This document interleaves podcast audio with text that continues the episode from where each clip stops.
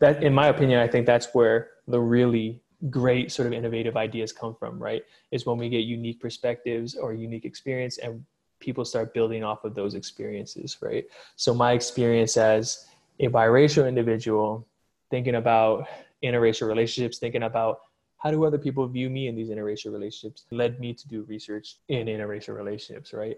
And i think psychology research really needs a lot more of unique perspectives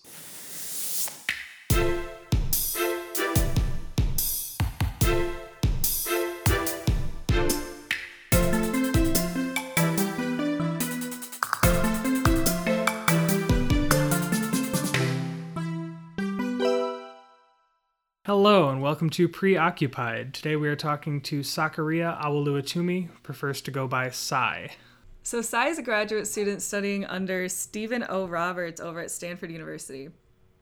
And you guys, Stanford University is like the number one social psych PhD program in the country. Like two out of 400 people like get accepted. So this dude is super duper smart and we are super lucky to get to talk to him today. Yeah, definitely. It's really impressive. So, Maddie, could you just give us a quick summary of what is it that Sai is researching? So, Sai looks at romantic racism. And basically, what that means is that some Americans romantically prefer others on the basis of race. And uh, we can kind of, you might be thinking, like, well, how can like romance be racist, right? Um, well, if we're thinking about racism as like a system of advantage based on race, right? Uh, romantic racism reinforces this hierarchy. So some racial groups have more opportunities to participate in interracial relationships than others. So that is those two things combined make this idea of romantic racism. So, then how might we like demonstrate that idea? So how Sai approaches this topic is by looking at people's meta awareness. So their awareness of how others are aware of them and what that means for how others view them in a dating scenario. So he may ask, say, an Asian woman who they would prefer, um, whether a, whether that would be a white man or a black man. And most Asian women would, would report a white man over a black man. But then if he were to ask Asian women who they think that those white men prefer, the Asian women would report that white men will prefer Asian women over black women. So then that shows right there that Asian women are aware of the advantage that this romantic racism get, gives them in dating when they're looking for an interracial relationship. But then if he were to ask these Asian women who they think black men would prefer, Asian women report that black men will prefer white women over Asian women. So in that case, they would have a disadvantage if they're looking for a black man uh, as a romantic partner. So the meta awareness here is that white men prefer Asian women, like this participant that we're talking about here, and that black men do not prefer Asian women. And that meta awareness may even influence Asian wi- women, Asian women, to have a stronger preference for white men than for black men because they think they have better chances with white men than with black men. So, like Sai mentions in the interview, all of this research around interracial relationships is very much drawn from his own experience, right? As a biracial individual with one parent who was um, Samoan and one parent who was Irish. And this sort of bringing of your own identities and experiences into the formation of research questions is what people in psychology sort of colloquially call me search right? It's something that happens a lot um, and that a lot of people are uniquely able to pursue where they're able to integrate their experiences and their identities into their perspective when they're creating research questions. And this kind of makes sense right? Because when we talk about you know the scientific method or whatever one of the first things that we talk about is oh you observe a phenomenon right?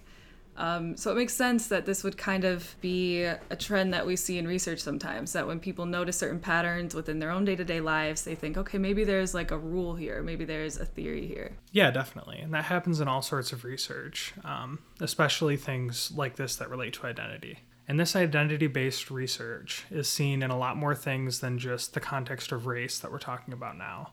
It's also seen in research on gender and sexuality and religion and socioeconomic status.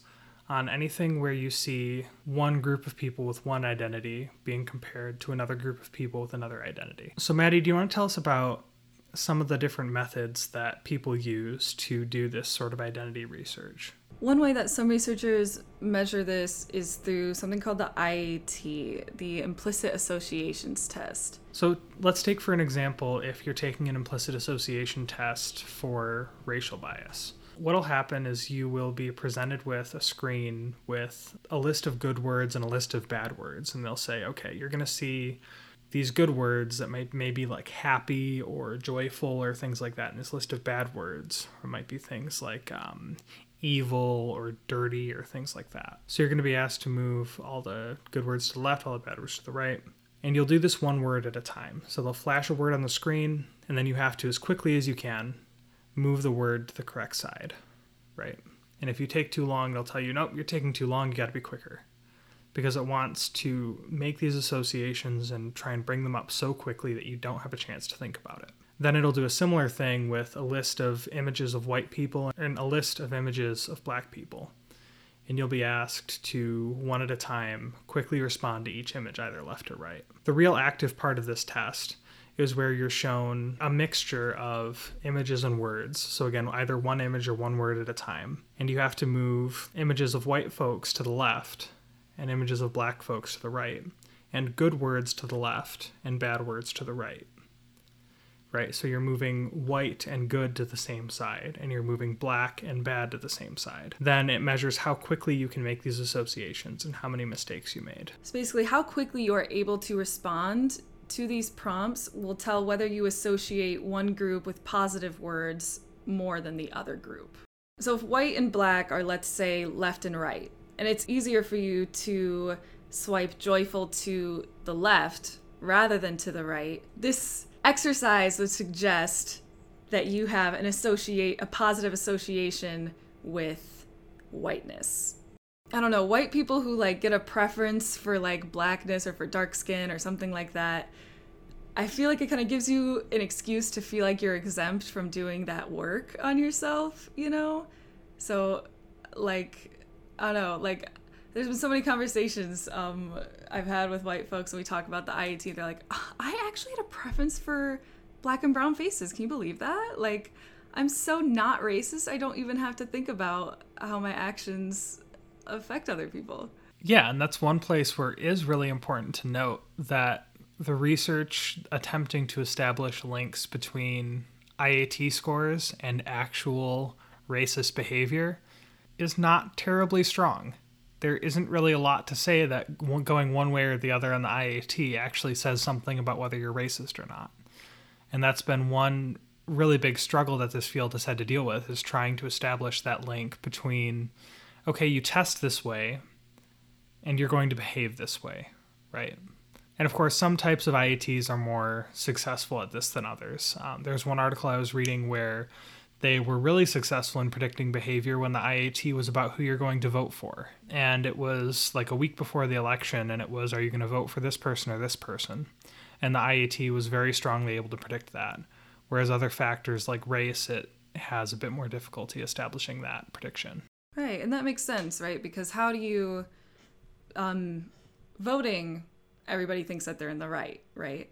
But when it comes to things like like prejudice, like acting prejudice especially, people are much less likely to be open about that, which kind of leads us into this idea of social desirability.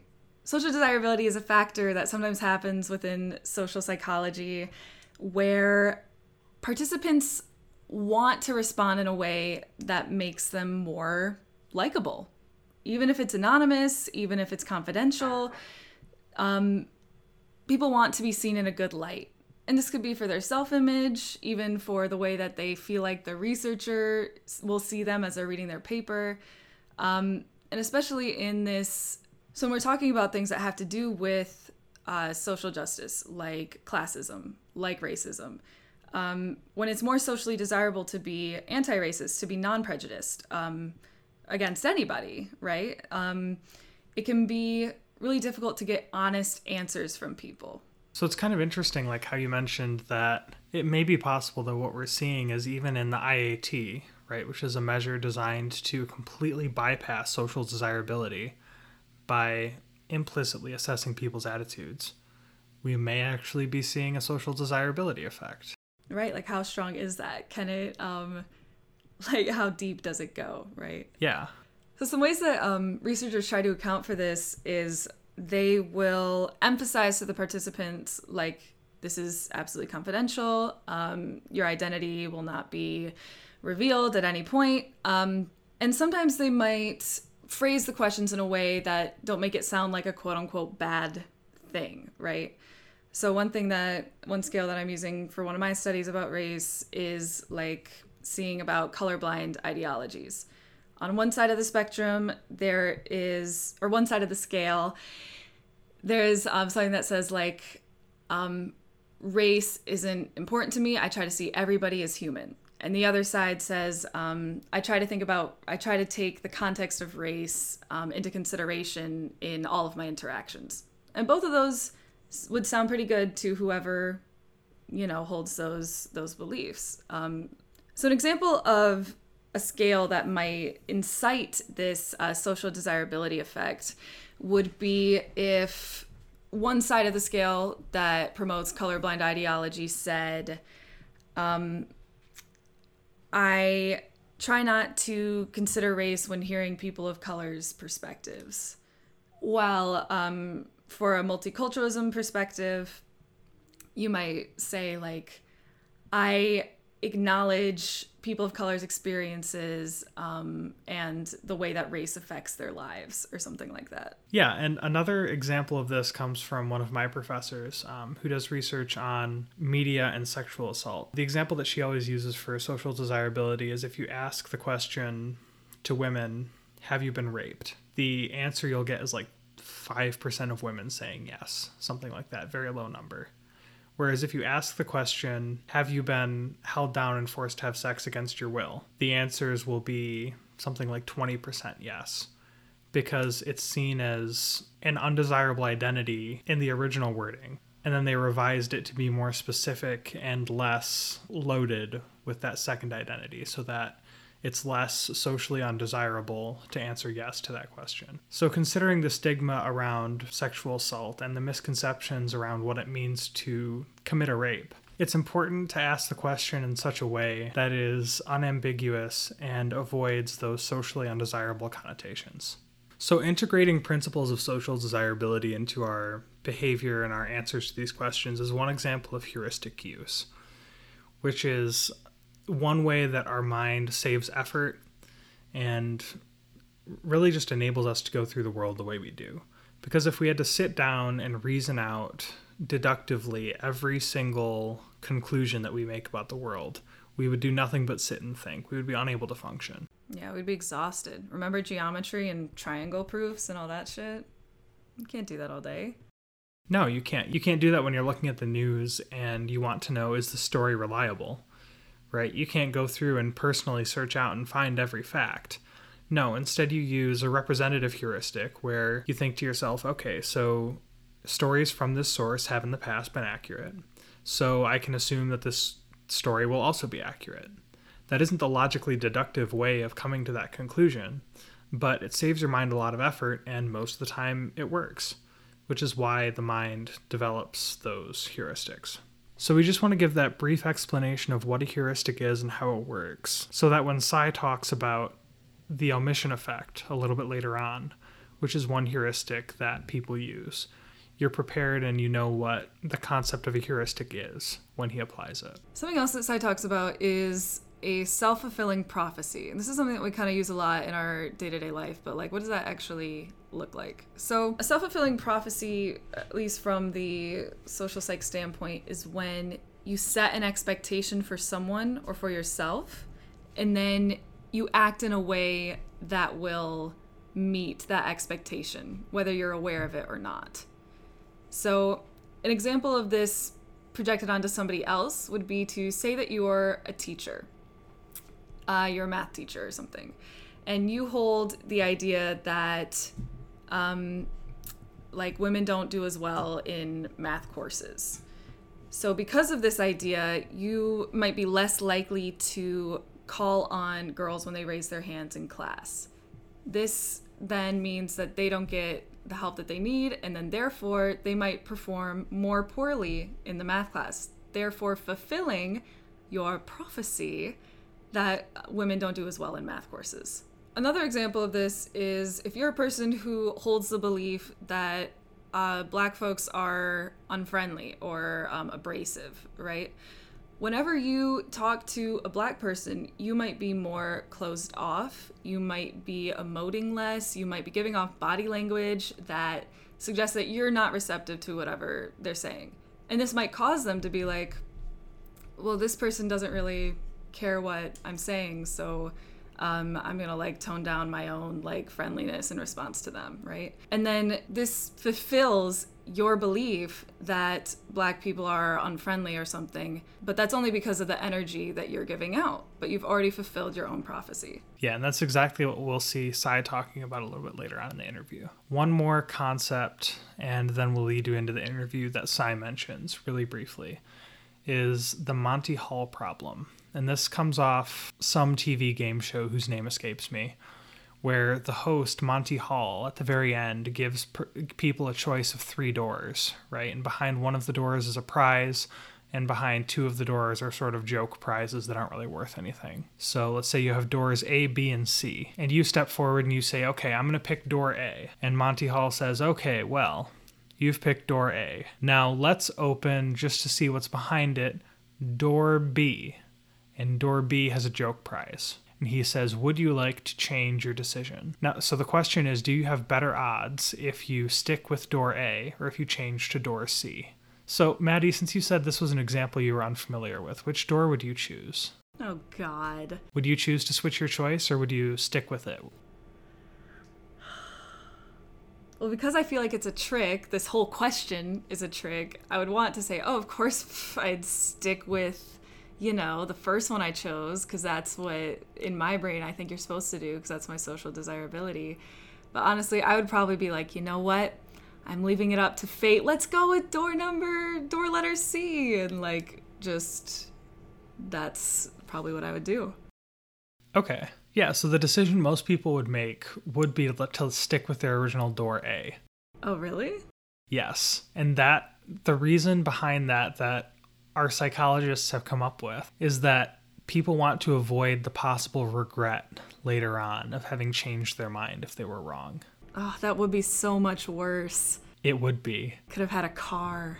Yeah, if you had picked the car and you switched and that means all you get is a goat, then I mean what what was it for? Why did you even bother? Right? But like how amazing it would feel like even more amazing if I had switched at the last minute to C and the car was behind that door. Like that would be just fireworks. It would be a great feeling, yeah. But the thing is most people assume that it's a 50-50 shot. That if you change, your chances are just as good as getting it if you didn't change. But that's not the case. If you run the probability, right? If you take some some basic statistics to it, it turns out that two thirds of the time, switching is the right answer. Ha ha! I'm getting my car. Yeah. So you have a much better chance of getting your car if you do switch. But most people don't take the time to think that through because instead they simply assess it in a very simple way. So, this problem, as it's presented, is one that Cy discusses in the context of autism spectrum disorder, where they use it to study these people who think differently than the rest of us do, and see how do people with autism spectrum disorder approach the Monty Hall problem differently than people without autism spectrum disorder. So, that and many other things that we've discussed in this intro will feature prominently in our interview with Cy Awoluwatumi.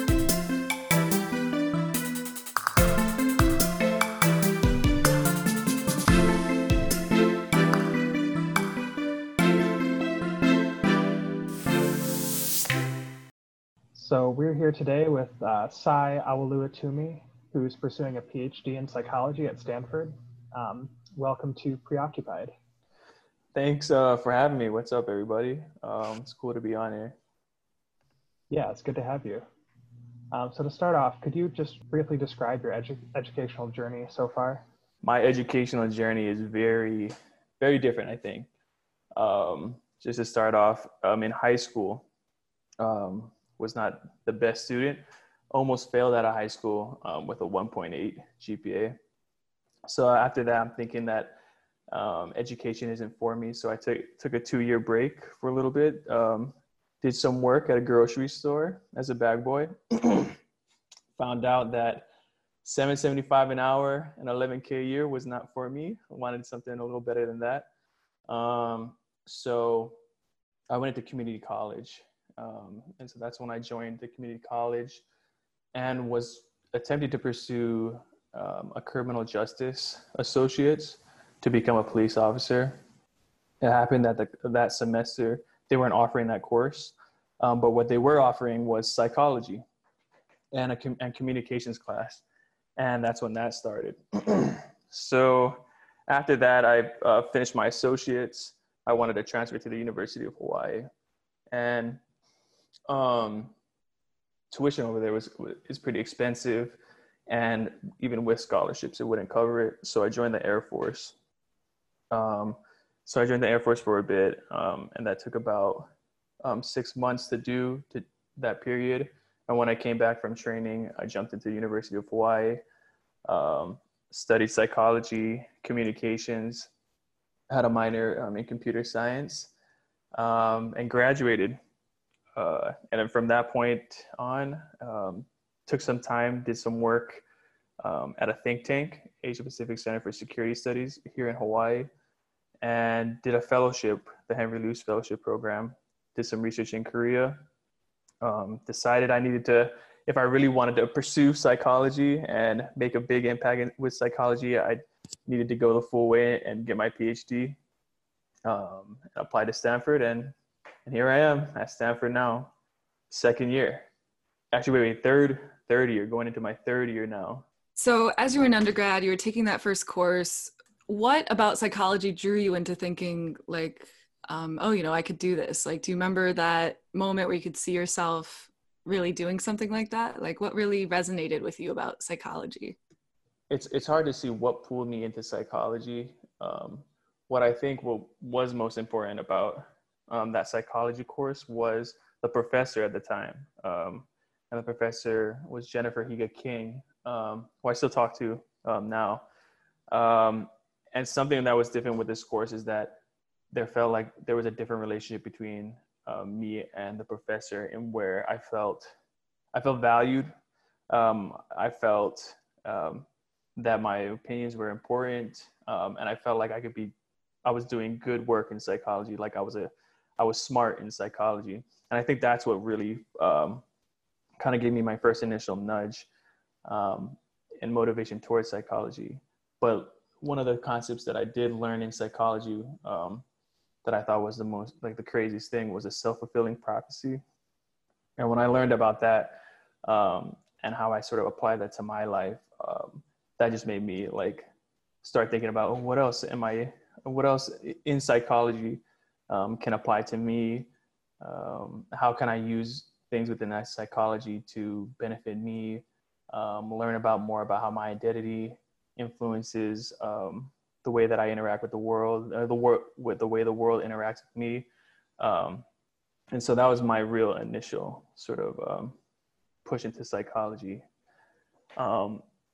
After that course, I just decided to keep jumping into more psychology classes, looking um, more into what psychology was really about, what because at in the beginning I thought psychology was more about um, looked more like what people think of psychiatry, right? Was just sort of this counseling type of thing.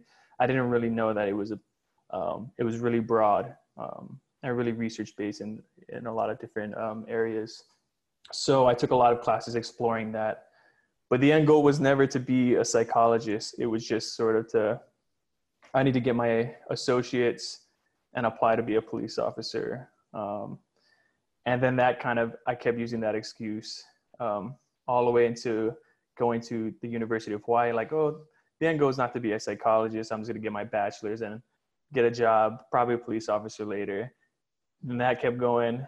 Then finally, I'm in Korea, and I'm thinking like, no, I'm going to be a psychologist. I'm going to push this further um, and jump into a PhD.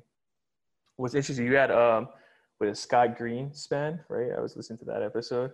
Yeah. And I think he, he was saying the same thing. I was like, yeah, that's exactly like, I think he said he was saying the same thing. And we're like, just, I'm just going to keep following this, see what's going to happen. Um, and you, you just end up at a PhD. That's awesome. So like you felt like um, you just kept getting that that feeling like I'm not quite done yet with psychology. So I guess the next place to go would be getting my bachelor's, and then it's like, well, I still have more more to learn. So let's get let's move on to the next level, kind of thing. Yeah, no, exactly. Um, it's like I'm not done with psychology. Um, I want to learn more of psychology, but I don't know what to do with it. I think um, one of the fears that I have with psychology and that everyone talks about is that like when you go into university, you tell somebody, "Oh, uh, I'm a psychology PhD. I mean, a psychology or a major, you know, in undergrad," and everyone's like, "What are you to do with that?" And in my head, I'm like, "Yeah, I don't know what I'm to be doing with that, but I like it. You know, I enjoy it." Um, and so you learn more about what you can do with that. You get more engaged with labs, figuring out what that really looks like. And even the, even after I graduated as an undergrad, um, with psychology, there really doesn't seem like anything you can do with a bachelor's um, or associates until you just full on commit to a PhD um, or, or a master's or something. That is most definitely how it feels. That's exactly yeah. how it feels. Yeah, um, it is. That, that sort of um, that sort of feeling as a psych major of like just following following psychology where it leads and not really knowing what career prospect that offers. It's exactly what led us to start this podcast yeah. right yeah. is both being two psych majors in university and not really knowing knowing that we were interested in the field but not really knowing where that was leading us yeah. exactly yeah no there, it's definitely a risky or it feels like a risky field because they, there's just so little um, concrete connections of what you do with a, a psychology definitely. bachelor's yeah, well yeah so you, you don't really see it um, like you do with like the therapist on the couch and every sitcom or anything like that mm-hmm. you don't mm-hmm. really see um, anything outside of um, you know academia or or therapy but yeah there's a lot of like an amazing amount of jobs like in the industry everything like that um, exactly yeah at this point do you have like like what is your dream job after all mm. this is over I think this it's kind of in the same realm of like what what do you do with the psychology um, bachelor's? What do you do with the psychology PhD? And in in applying um, to Stanford, the only sort of um, I guess, job that I seen or could imagine with a psychology PhD is getting a professorship, um, doing research, right? And so the goal was always for me to come back to Hawaii sometime, not in the immediate future, but eventually come back to Hawaii and do research that is important to me um, with a community that's an important that's important to me, um, and getting a, a professorship here. Um, but you get as I um, progress through my PhD program here, eh, I mean, sorry, at Stanford, you learn more about um, how PhDs can be applied in industry, how PhDs can be applied in, in nonprofit, and but in many different careers. And so, um, I haven't. I, there's still a lot for me to learn, but the, the goal is still for me to be a professor, um, yeah. do research back here in Hawaii. That's awesome. Yeah, that's great to hear. So when you talk about um, researching things that are important to you, um, that's kind of where our next question comes from is what led you to your current research focus? What was it that led you to the specific field and subfield of psychology that you're working in now? Right. Um, so the field that I'm working in right now, um, or actually the project that I'm working in right now is about interracial relationships.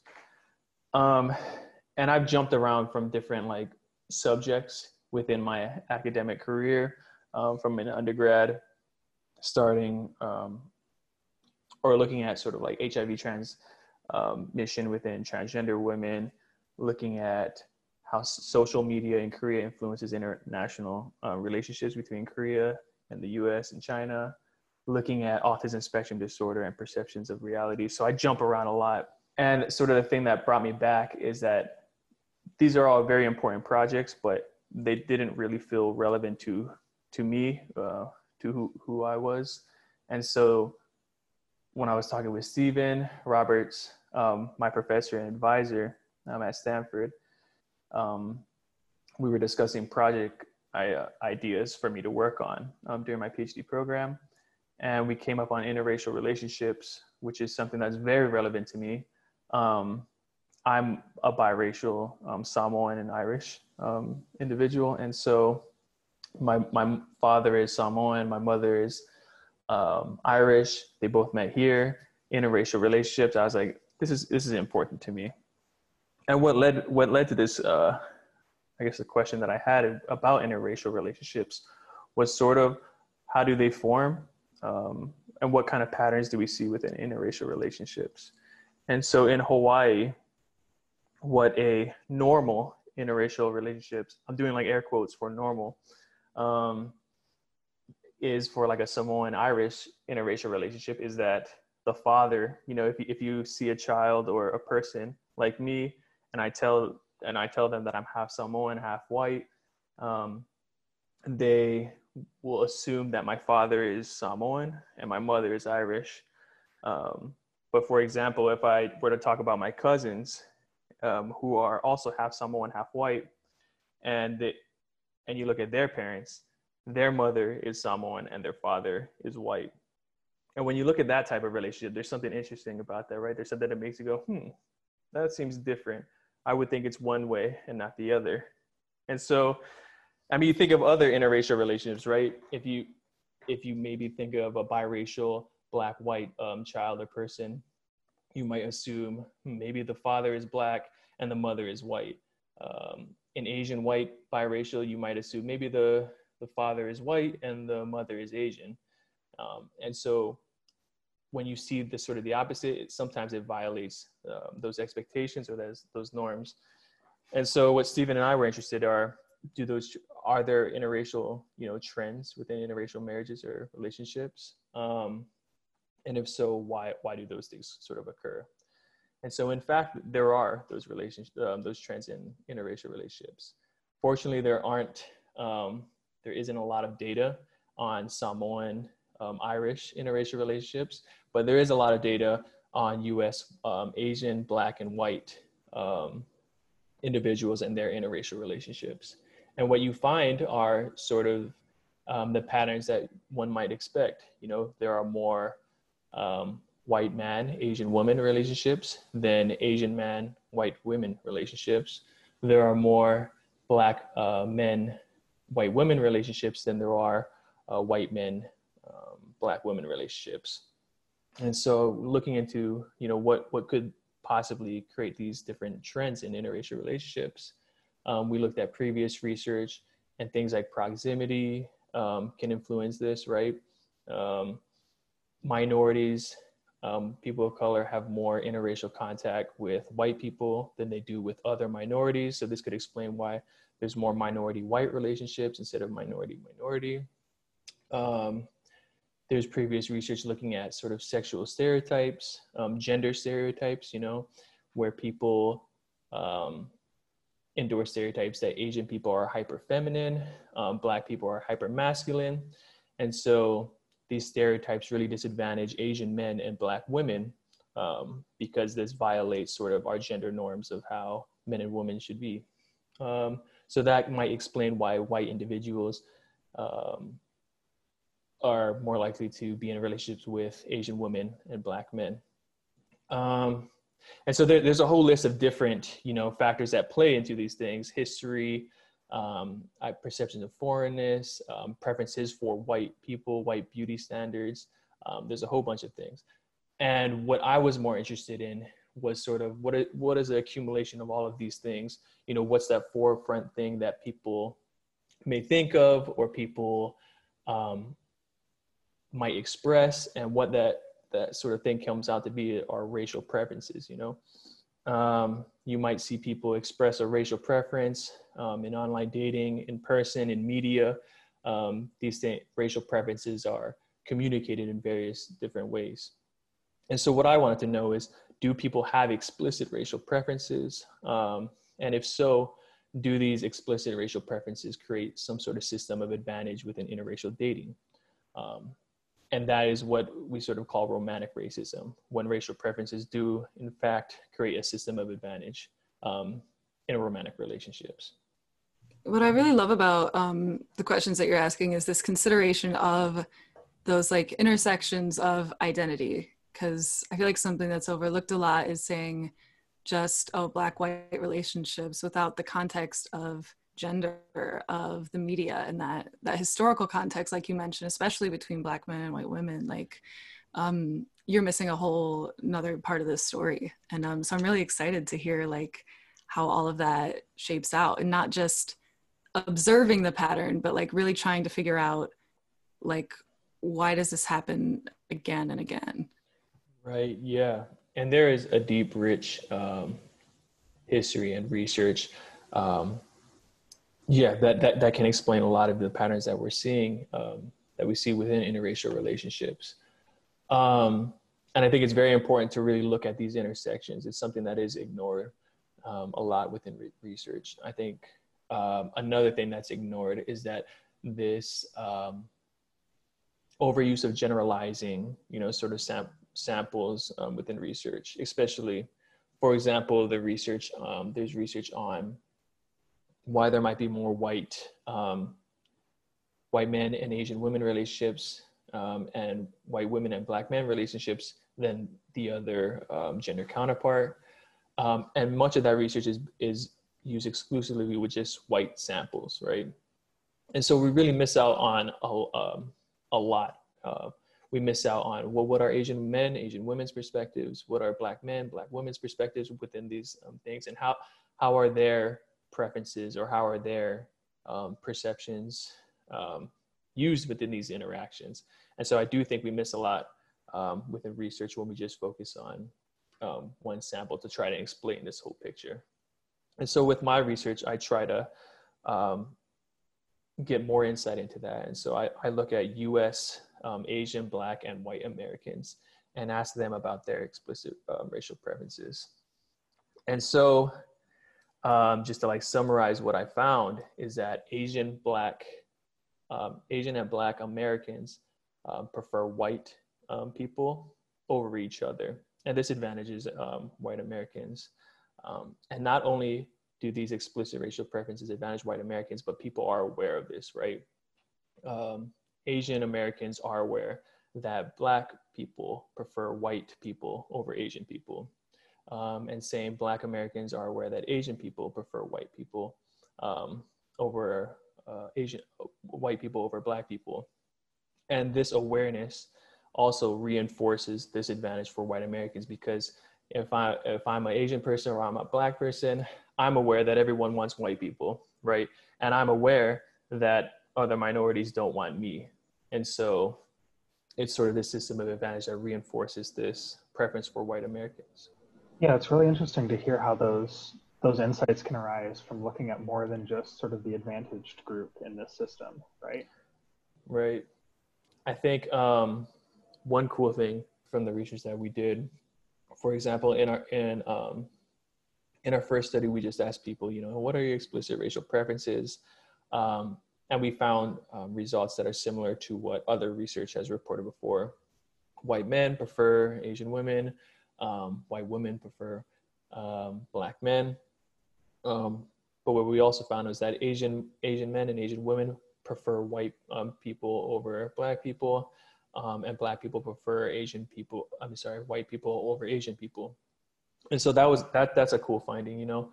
Um, and it's not it's not through these sort of implicit sort of measures. This is something that we explicitly asked them, like, "Hey, do you prefer um, white people or black people? Hey, do you prefer Asian people or black people? Um, just straight up explicitly asking them. And even on that explicit level, these um, sort of preferences materialize. I think the coolest part about this is that um, not only do people have these explicit preferences, but um, everyone is pretty much aware of this, right?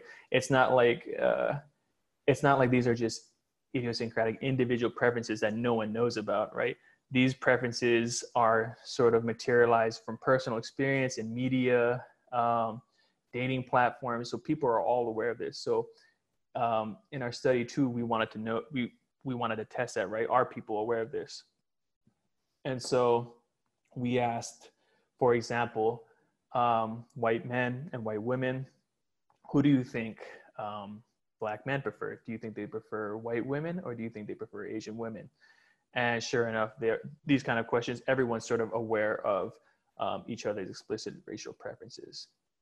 Um, so that's really interesting. It's not um, that having this preference is just something that you have and only affects you, but these things are something that materialize um, systematically and sort of influence how interrelationship uh, racial relationships are shaped um, throughout all of the U.S. One point, one thing I, I want to say though uh, is that I love interracial relationships. You know, I'm not I'm not out here trying to say you know interracial relationships are bad.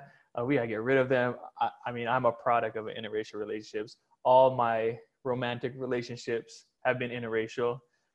I guess I, I mean, being a biracial, I don't know if unless I've met another biracial who's Samoan and white, it wouldn't be interracial. I don't know how that would work, um, or what's the terminology for that. But I love them; they're great. Um, I think they are a sign of racial progress. But I do think, uh, you know, racism is so intertwined and ingrained um, in U.S. society that um, it would be naive to believe that it doesn't affect our, our romantic relationships and interracial relationships. And that's sort of one of the, the, the things that I would want to document and, and, and uh, show within the research that, that we're doing. The more that we talk about race, especially in this like very, you know, laboratory setting, you know, not this like natural environment, and as explicitly, you know, as um, you kind of like, you know, have to if you're not using the IAT or, or do you ever find like in now that we're quote unquote post racial or whatever, this kind of like how does social desirability factor into how you ask questions, especially from the dominant group? Yeah, um, I think that's a good question, and this is one that um, I've talked with Steven Roberts a lot on um, before starting the whole project. Was that I really I didn't think people would explicitly, um, you know, uh, say what, what type of racial preferences they have. Um, I think I thought people would be really uncomfortable talking about it. So I was trying to find all these different ways, you know, saying like, hey, uh, let's try and ask them about percentages, or let's maybe flash some some interracial pictures, you know, at subliminal times and have them click buttons and all these different ways. And, and Steven Roberts told me, look, like, hey, the, these surveys are online, they're anonymous. Let's just see. Let's just examine. You know we'll just ask them a question. That's the simplest way we can do it. And we'll see what happens. So we ran a pilot. Sure enough we see uh, uh, these kind of um, preferences come up uh, and we see them. What's even more interesting is that also um, we won't I, I, I, won't be talking about this in the paper that I'm, I'm pushing out but we also asked for them about their reasons on why um, they have a certain preference. Um, and so within there I, I, would think that i would hear people saying i don't have a racial preference. I don't have this um, but people are really comfortable talking about it. People are really um, comfortable talking about the ways and why they would justify the racial preference that they have. Um, and so it's, it's interesting um, after that happened i was sort of committed that you know maybe we don't need to to be implicit about this. Maybe we can just be really explicit and just say hey what do you what do you like? What what what are your preferences? Um, why do you have these preferences? Uh, and yeah. So I, I, I think it was an interesting learning experience um, with that yeah it's great to see how the anonymity from the online format can sort of temper that social desirability right and getting honest answers right. um, so i have a, a method question real quick mm-hmm. um, so when, when you ask this question to people about their um, interracial preferences. So is this like um, you first ask for uh, their race, and then from that you ask like if, if the participant is white, you ask would you prefer a black or an Asian partner? Um, no. So I guess the way that this um, the way that this works is that we crowdsource um, our participants using a third per, uh, party okay crowdsourcing um, uh, platform and uh, I think they just send the emails to people who are who are of uh, a certain race, who are of uh, sexual, a certain sexual orientation. Uh, that's a good thing to point out. Um, I'm only looking at heterosexual um, relationships right now, um, just sort of as the foundational part of the research. Um, and so all of those questions are sort of um, asked like when when participants first sign up on these things. So the survey, when they get it right away, it's just um, at least for study one, it's just right away. Who do you prefer? Who do you not prefer? Um, and they ask they ask that question, and then just for our sake uh, to document um, their race, um, their sexual orientation, or just their ident- identity in general, we ask those questions after, so it doesn't influence um, the responses in any way. Actually, I think um, just to, to, go back on the uh, explicit implicit thing, um, and maybe the social desirability part of that in our study too. How I was explaining how we talk about how we ask participants about others' uh, preferences. We also ask participants um, about their own in-group preferences, right? So if the participant was a black man, um, the question would be asked in a way, what do you think uh, um, other black men uh, prefer? Do you think other black men prefer white women um, or Asian men? I mean, sorry, white women or Asian women? And what you find is that when you ask it in those ways, you see even more uh, stronger um, preferences when you ask it in that way. So I definitely do think that there is a social desirability aspect um, within the research that we're doing. Um, it's just the social desirability isn't strong enough to really weed it out, explicit or implicit. Yeah. Definitely. Yeah. And then one more question I have is um, do you think that these proportions that you're observing would change if you were to include um, if, if you were to include an option for someone of the same race. Like do you think that um, men or women of these different races would be more willing to enter into an interracial relationship in the first place? And if so would that um, alter the proportions you're seeing? Definitely. I definitely think it will.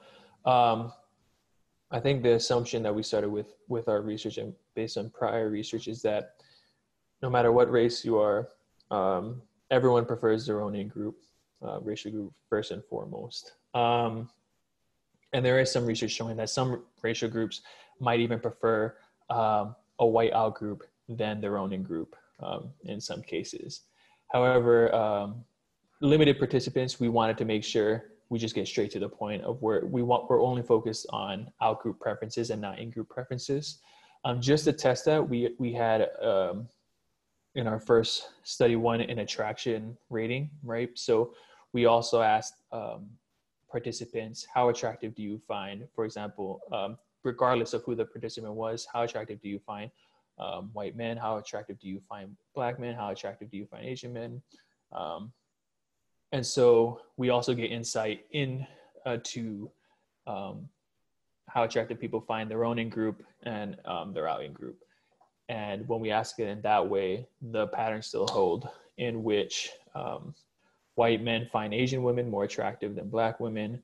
Um, white women find uh, black men more attractive than um, Asian, uh, sorry, yeah, Asian men, and vice versa with all the different um, uh, groups. So the, the, the, the patterns still hold. So um, we're talking about like romantic racism and at the same time thinking about preferences.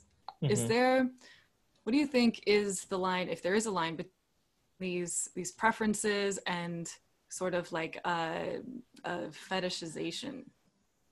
Yeah, I think that's a really good question. Um, like is there a line between a preference and a, and a fetishization um, and i think there's a lot of debate on this on online um, within academia and right now it, it it's it's really up up to people. I think um, a preference it's hard to disentangle it. Uh, that that's that would be my opinion on it. Um, i could call one thing a preference and somebody can call it uh, like i'm fetishizing something you know? Um, and so it's really interesting to think about how people perceive whether a preference is good or if it's bad. Um, you know, preliminary looking, I told you how we also had participants talk about um, per, oh talk talk about uh, perceptions of other groups and whatnot. Um, so maybe some insight on this. Um, for our study three, what we did was we manipulated people's beliefs about what other people um, perceived uh, them, right? So, for example, if you're if you're a white man, um, you first read an article, one of three articles, right? The control condition you read about a Ferris wheel, totally irrelevant to race or attraction. Um, in the Asian um, preference condition, you read about, you read an article, a national survey that reported that Asian women find white men attractive, black women do not find um, white men attractive. Bunch of different ways, just reiterate that. So they read about that. Um, in the black preference condition, you read uh, sort of the, the vice versa, right? Um, black women find white men attractive, Asian women do not. And so that's how we sort of manipulated these preferences. And what's interesting, um, very pre- very preliminary, is that depending on who prefers you and who doesn't prefer you, there seems to be patterns of um, whether you would say, "Oh, this person has a fetishization for me," or oh, "This person just has a preference for me." You know, it's just it's just a it's a normal natural preference. Um, and so that that's an interesting direction that we still need to look into, but um, it could be possible depending on the race, depending on the person that they people will view it differently, uh, view it more positively or view it more negatively. Oh my gosh, that is that's genius. Like that's such an interesting question. Thanks. Yeah, it's a really good manipulation to have worked in too. It's it's interesting to see how, especially in social psychological research, right, we can manipulate people's um, views of others and views of others' views of them. yeah, no, I think it's uh, the way I talk about this with with Steven is like, all right, we're at uh, you know the Matrix, right? I was like, all right, we're going down this rabbit hole. We're we're just breaking in the Matrix. We're seeing this, and we're going deeper and deeper into this. Um, so yeah, uh, it's really interesting playing the sort of like these recursive beliefs and perceptions with people. Like, okay, um, here's this belief, here's this belief that this person has, and about you about this belief, and just going back and forth with that and seeing um, what matters and what doesn't. It's very meta. Yeah, yeah, very meta. Uh, That's actually what we call it. Meta awareness is what, what we try to discuss about it. Yeah. So earlier you talked about some of the different research experiences you've had in the past, from uh, multiculturalism to autism spectrum disorder to HIV to all these different fields. Um, how has this sort of very diverse experience in research helped shape and inform the research that you're doing now? Yeah, um, I think that's a, a, really good question. I think first and foremost, um, what made me go in all these different fields is that I was so curious. You know, it's so hard to pick. I mean, everything. There's so many interesting things out there, and it's so hard to pick like what's right for me. What do I want to do in the long term? Um, and so I, I, I, that's exactly what I tried to do was look and explore in many different fields. Um, I guess altogether, oh, I think one of the things that really benefited um, from this different research, as cliche as it might be, is just perspective taking, really understanding um, that the way that I view something, um, the way that I view a solution might be a problem for somebody else and vice versa.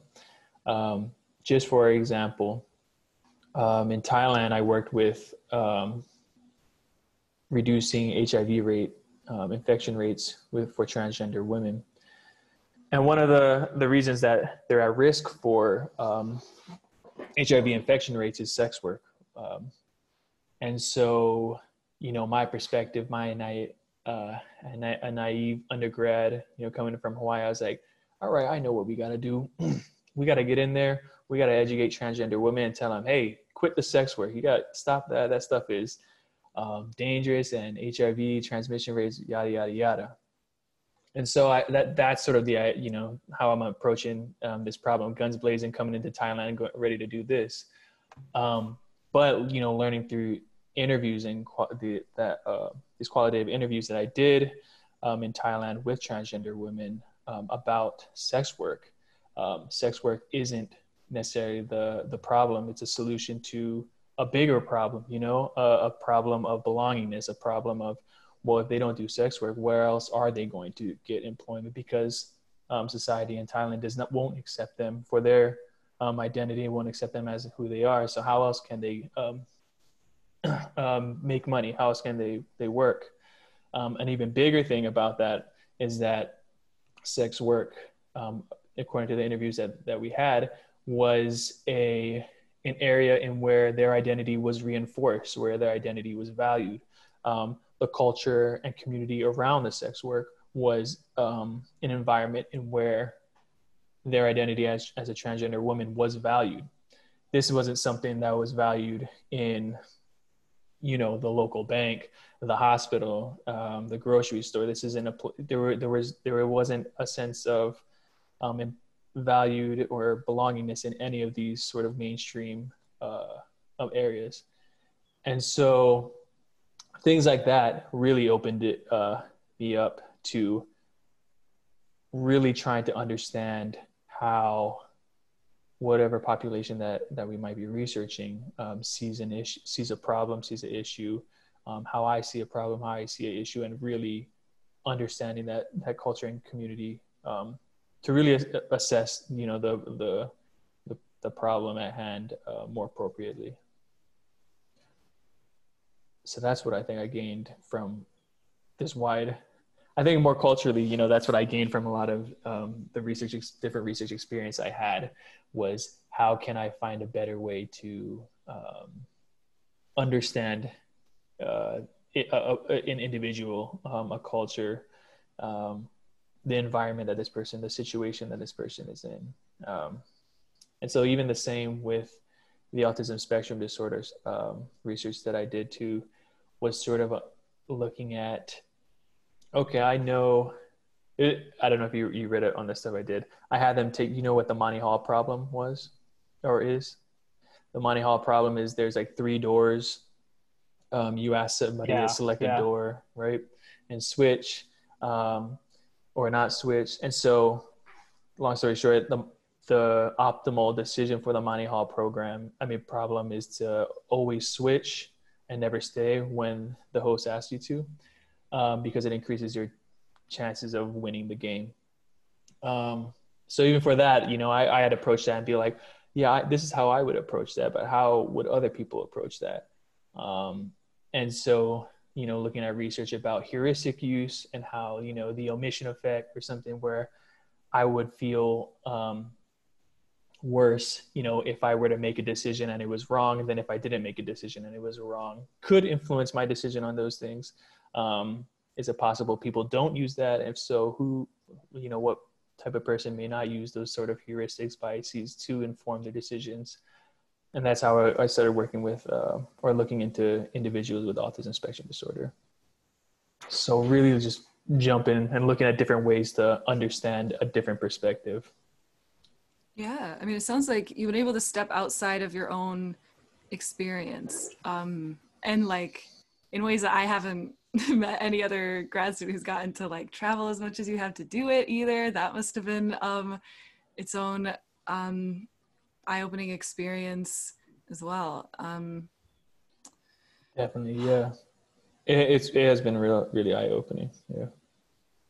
Um, and now, like, kind of full circle, finally stepping back into your own experience, right? yeah, so, exactly. That's pretty cool. Yeah. So as we're talking about all this research you're doing now, right, with interracial relationships and how that sort of steps back into your own history and your identity, um, that ties into a lot of what um, what we've been learning about in our classes, right? About how identity really drives a lot of the work that people do and a lot of the research questions they ask, right? Mm-hmm. Because um, people are so uniquely able to draw their, from their own experience and use that as they pursue research. Um, and another thing we've heard about too is in the last few months, a lot of discourse in the United States is centered around how race affects every aspect of our lives. Um, so one question that we wanted to ask was how has your identity as a person of color influenced your experience in academia? Um, it definitely influences my my experience. Um, and I'm learning more ways of, of how it does experience. Uh, I mean, influence my experience in academia. Um, just sort of for example, back in high school, um, my identity um, as being a, a Samoan, um, Irish biracial person definitely influenced how I felt academia perceived me, right? Um, in Hawaii, stereotype uh, of a Samoan individual is they aren't the intelligent person. They're they're the bronze, they're the big person, the athletic person. Um, academia is not the environment um, where Samoan individuals thrive, right? It's the football field, um, construction, et cetera, et cetera. That's sort of the picture um, that was painted in my head. Um, that's sort of the, the picture that I endorsed in high school. And so that really re- reflected on uh, my motivation. That really reflected on how I thought uh, teachers were perceiving me, how I thought my peers were perceiving me. Um, and that stuff really um, just just breaks down your motivation like why try um, and so in that aspect in, in that aspect i think um, my identity really um, influenced where i felt like i belonged where i felt like i was valued and academia was definitely not that that environment and where i felt that and so what, what is interesting i think um, on a sort of a strategy that i did to cope which i don't think is a good strategy at all um, is because I am half Samoan and half Irish and half white. Um, I I tried to pull more of my white identity, um, and the ways that I would do that is, you know, um, I would think, well, what does an academic look like? Uh, and an academic look like in my head um, is a white person, an Asian person, somebody who talks, um, who is well spoken, and what does well spoken mean? And you know and well spoken means that i don't talk the way that i normally talk. I don't talk with um, slang. Um, i talk very what i what is you know considered proper. Um, i have to dress properly. Um, i need to look and be clean looking. Um, so really try to erase um, and push away from my identity as a samoan. And so that's sort of how i approached academia. Uh, in the beginning after uh, going to community college i remember my first day at community college i came in with you know a shirt uh, you know collar shirt um, pants nice shoes clean cut all shaven um, walking around you know trying to fool everybody hey look i'm an academic um, i'm not someone um, and of course that you know that that can help in the beginning but it's definitely not something that's sustainable um, at all. And so, really, I think the biggest way my identity, you know, negatively impacted my experience in academia is that it really made my identity forefront. Um, it really made me uh, conscious of how I needed to navigate um, this environment based on my identity. Um, in the positive aspect, um, you know, coming into my PhD now, I think now that you know I don't I get back then I don't feel like I need to I needed to prove myself as an academic. Now, you know, I'm a PhD at Stanford. Um, I have I have a little more power. I have a little more um, uh, say on what an academic looks like because I am an academic. And so the w- ways that I try to promote that is um, promote work, the work that I'm doing. Um, race related work I think is really important to understand, um, really important to promote. Um, especially in psychology, um, to understand more about how people like me um, interact with academia um, and whatnot. Um, more importantly, I try to, and this is what I try to do, um, is normalize, you know, uh, my behavior, uh, the way that I talk, the way that I dress in acad- academia, and so I don't tell Stanford this, but I, I try to make it a intentional, you know, um, effort to dress like me you know it, um, when i teach when i ta courses i try to make it a dress uh, intentional effort to speak like the way that i would speak um, to grow to what to you know grow my hair out the way that i would grow my hair out um, in academia and to really normalize um, the idea like hey um, i'm samoan i'm a person of color um, i am an academic i am a psychologist or I am training to be a psychologist. I am a scientist. Um, so there's no need for me to try to act like what I envision that because I am that. And I truly, I, I really try to communicate that to um, the students that I teach because we do have um, a number of um, indigenous, Native American, um, Native Hawaiian, you know, uh, people from Hawaii that take my courses and truly, and really try to make them comfortable with their identity um, in academia. Yeah. Um, kind of going off of that. So, in a conversation with my partner the other day, he's looking at grad schools and everything himself for psychology. And he was like, you know, I wish somebody would just tell me, like, if I need to shave my head, like shave my afro, if I like, can I get into a grad school if I have dreads? Like, you know, and um, what advice would you give to students of color who um, want to make space for their cultural identity within these white spaces?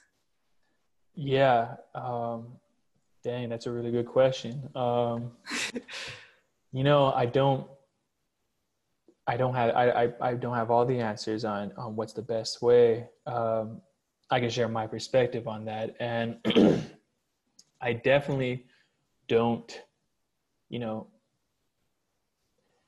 I mean, there. I mean, just to be raw about this, there does feel like um, your identity, your identity is really important. You know, um, to how people see you, how academic, how um, uh, academics see you, and so you want to. There, there's this um, kind of uh, strategy where you play the game um, and try to fit in with this. Um, like I said, I don't think that that's sustainable. Um, and in the long run, you know, I don't, you wouldn't want to be part of a program that the reason you didn't get accepted was because you had, um, you had braids, you had dreads, you had an afro, you know, um, you had long hair. That's, that's not a program that you would want to be a part of. Um, you know, the, the happy answer that I want to is be yourself, you know, really promote, be the person, the individual that you feel that you are, push that out there um, when you're looking at these graduate schools. Um, but of course, that answer is easier said than done. Um, and there are um, ways you really need to navigate um, your identity um, within academia, unfortunately. however, once I mean, once you're in academia, you you have a really unique position to really shape how academia looks like. I mean, um, even at the undergraduate level, you have a really unique position to shape what academia looks like, what an academic looks like. Um, really promoting your, uh, you know, building your culture, sharing your culture um, within academia, really being yourself within academia can help um, in making other people who see you more comfortable with with academia, being like, hey, maybe academia looks uh, is a place for me because I see people that represent me. I see people that I identify with and, and represent me in that way.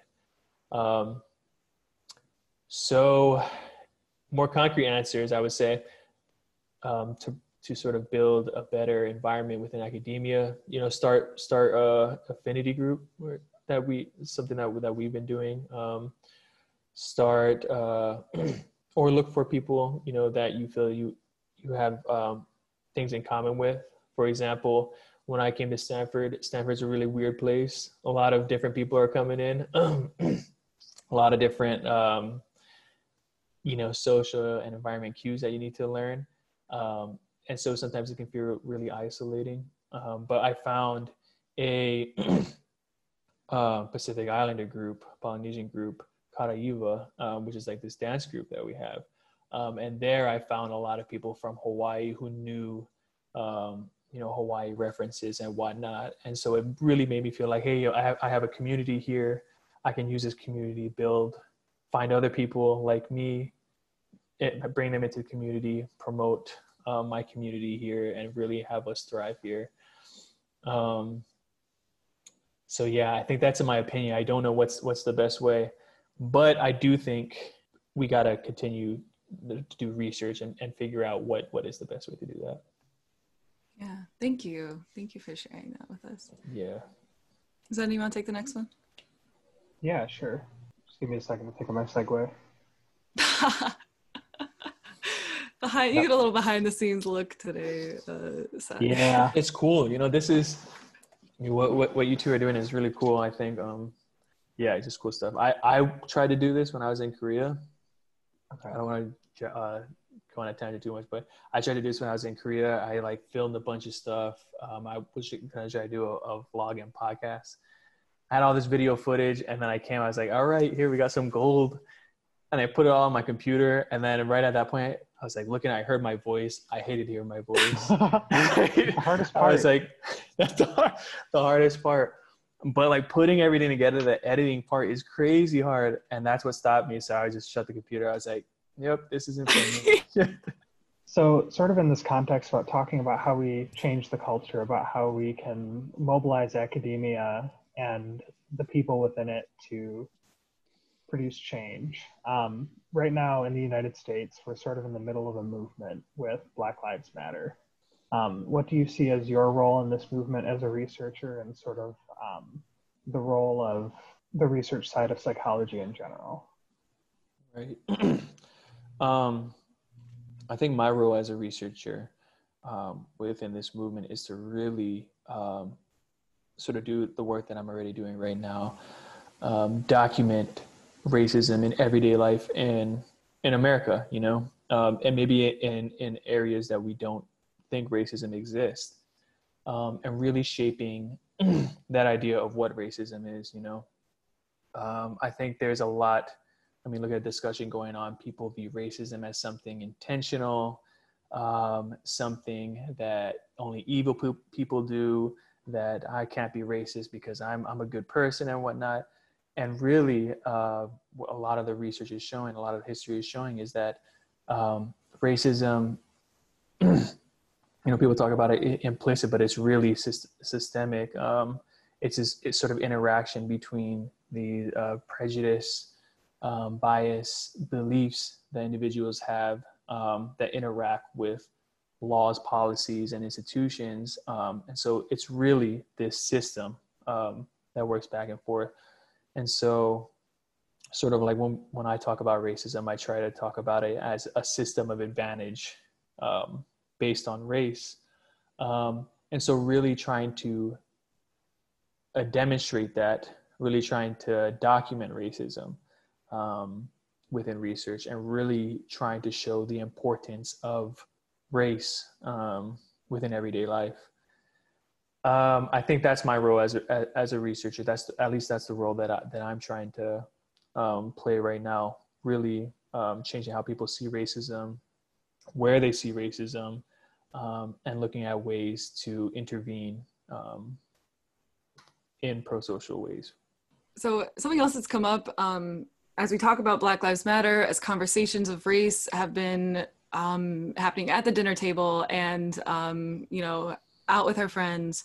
And also something I've been seeing a lot, uh, lots of conversations of race happening in offices of, you know, uh, DEI, diversity, inclusion, equity, whatever word you decide to use.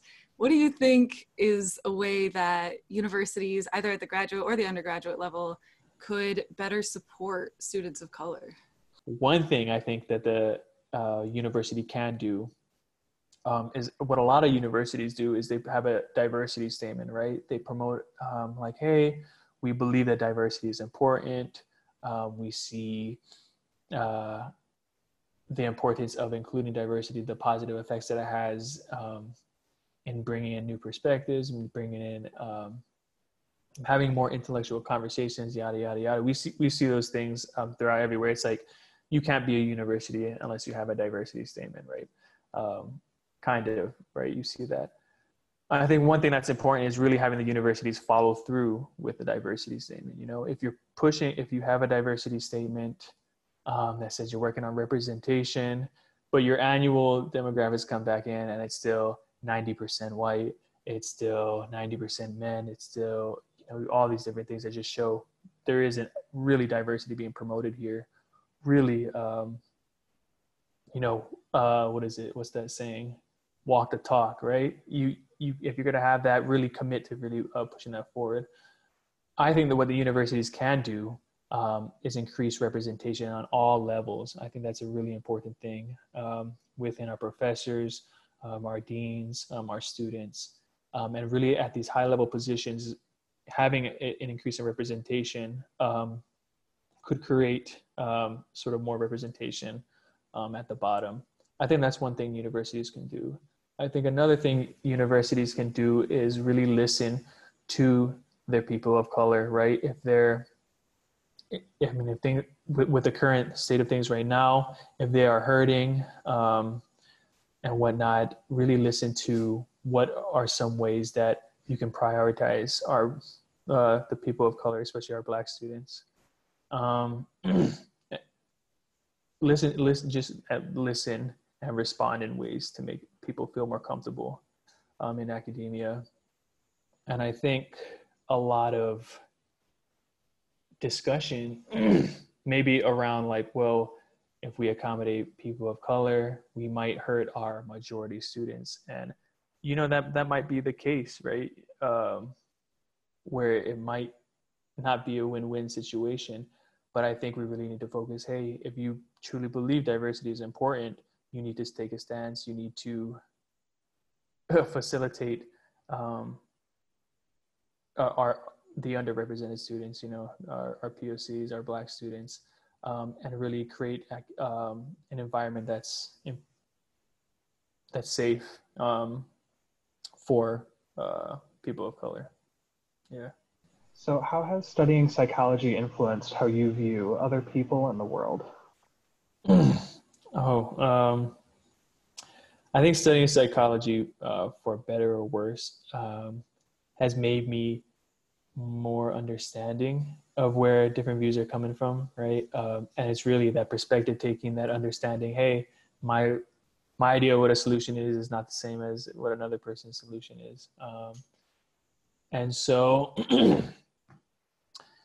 yeah, it just it, it's it's made me I don't want to say empathetic, just more understanding of, of how people are thinking, uh, and maybe um, I attempt to try to understand people's thoughts. Um, people's thought process a lot more. Um, so I take a lot more time in trying to understand that now.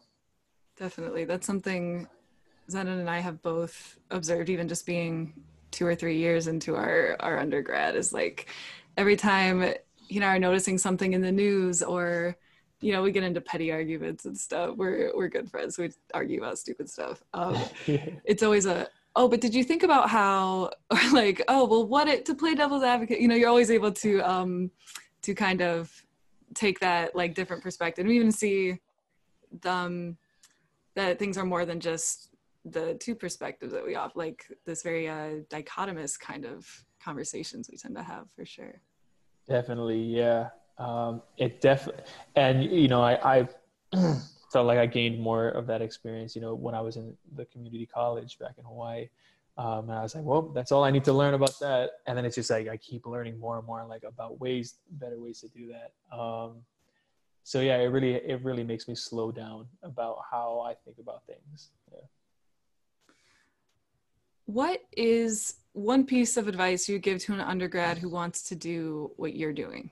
I think first and foremost, I'm pointing at, at you, uh, listeners or viewers. Um, be yourself. Definitely, um, you know, your experience, y- your identity is is really important, and I think psychology research definitely can benefit from your unique experience. I think that, in my opinion, I think that's where the really great sort of innovative ideas come from. Right, is when we get unique perspectives or unique experience and people start building off of those experiences, right?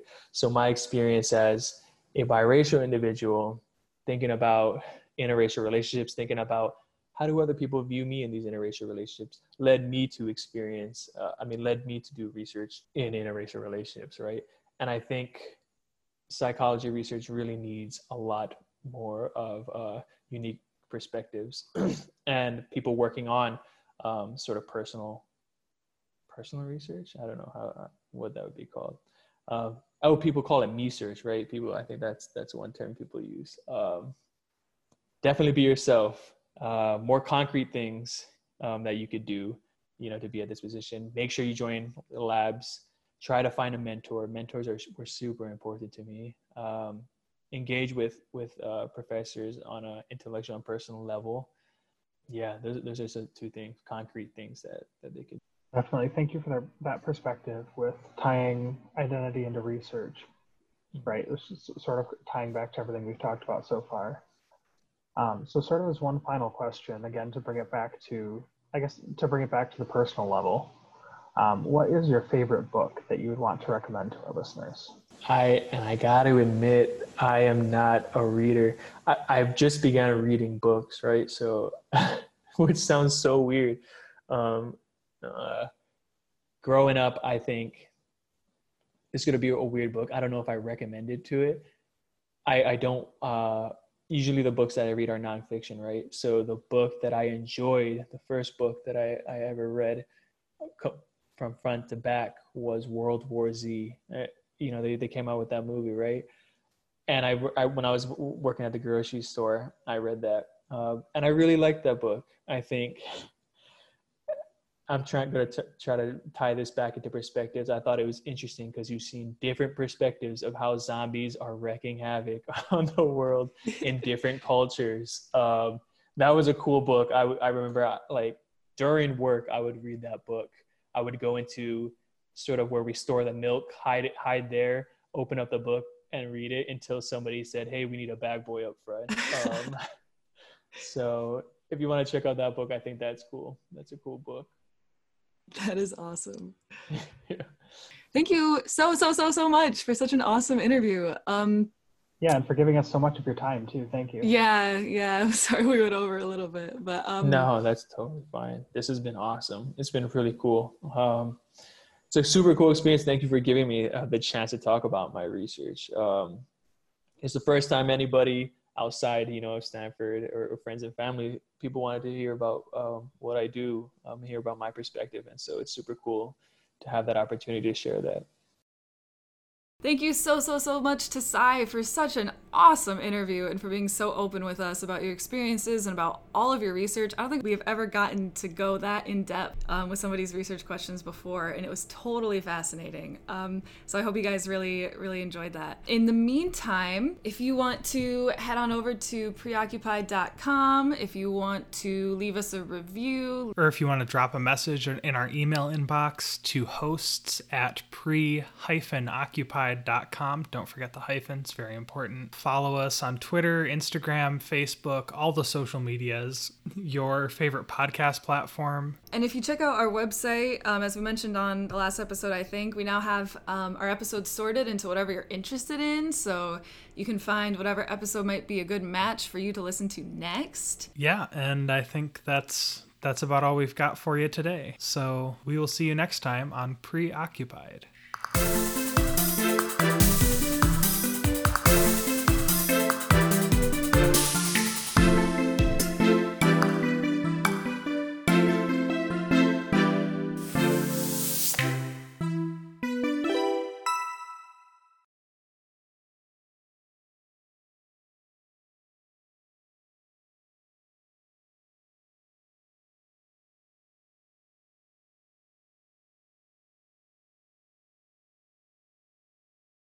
And cut to outro music. Yep.